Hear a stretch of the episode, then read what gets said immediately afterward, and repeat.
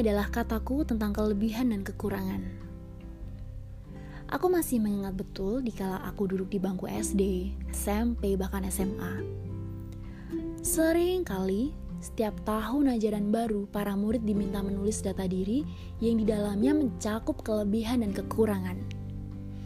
Aku adalah salah seorang murid yang selalu kebingungan dan bingung apa yang harus kutulis, terutama pada kolom kelebihan jika diingat-ingat, aku merasa terlalu banyak kekurangan yang kumiliki dan aku merasa sama sekali tidak memiliki kelebihan seperti teman-temanku yang lain. Semua orang pasti memiliki kelebihan dan kekurangan masing-masing. Nah, ini adalah pernyataan guru BK pada umumnya kala itu.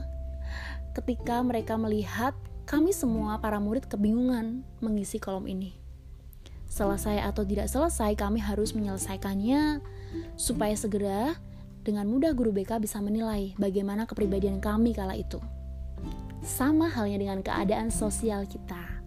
Kelebihan dan kekurangan kita itulah yang menggiring orang lain untuk menilai bagaimana dan siapa kita. Manusianya kita adalah orang-orang yang pengecut terhadap penilaian orang lain. Kita selalu mengharapkan hal-hal yang enak di telinga, Padahal tidak semua yang ada pada diri kita membawa penilaian yang baik. Setiap orang-orang memiliki standar masing-masing terhadap orang lain. Dan oleh berbagai hal, standar itu bisa saja naik dan bisa saja turun. Tergantung, tergantung dengan apa yang dilihat, dirasakan, dan dinikmati oleh orang lain melalui kehadiran kita kita tidak memiliki kuasa untuk membatasi bagaimana orang lain memberikan penilaian. Bukankah berpendapat jugalah sebuah kebebasan?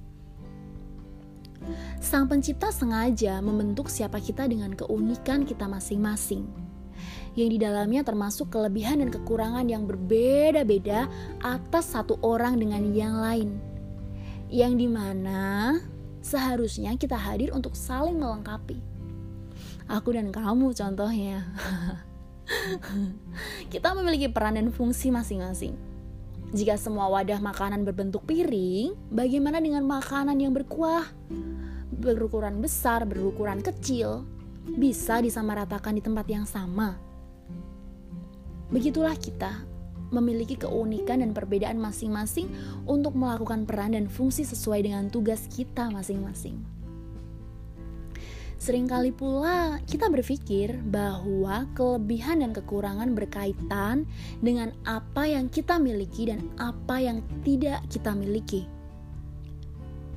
Atau tentang apa yang kita bisa dan tidak kita bisa. Dari sudut pandang mana saja, pasti kita akan lebih mudah terfokus terhadap kekurangan itu daripada kelebihan. Malahan, bukan diri kita sendiri, orang lain di sekitar kita pun juga akan lebih mudah menilai siapa kita melalui kekurangan kita. Belum juga mengenal betul siapa kita, sudah dengan mudahnya memberikan penilaian kepada kita. Begitupun sebaliknya, kita terhadap orang lain juga melakukan hal yang sama.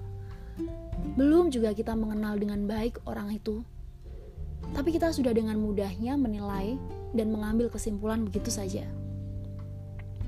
Dan kembali lagi, lagi-lagi kita tidak memiliki kuasa untuk membatasi orang lain berpersepsi, bertindak, bahkan berkeputusan untuk menyukai atau tidak menyukai siapa kita. Ada banyak alasan dari faktor internal maupun faktor eksternal mengapa orang lain menyukai dan tidak menyukai kita. Di kataku berikutnya, aku akan mencoba mengutarakannya.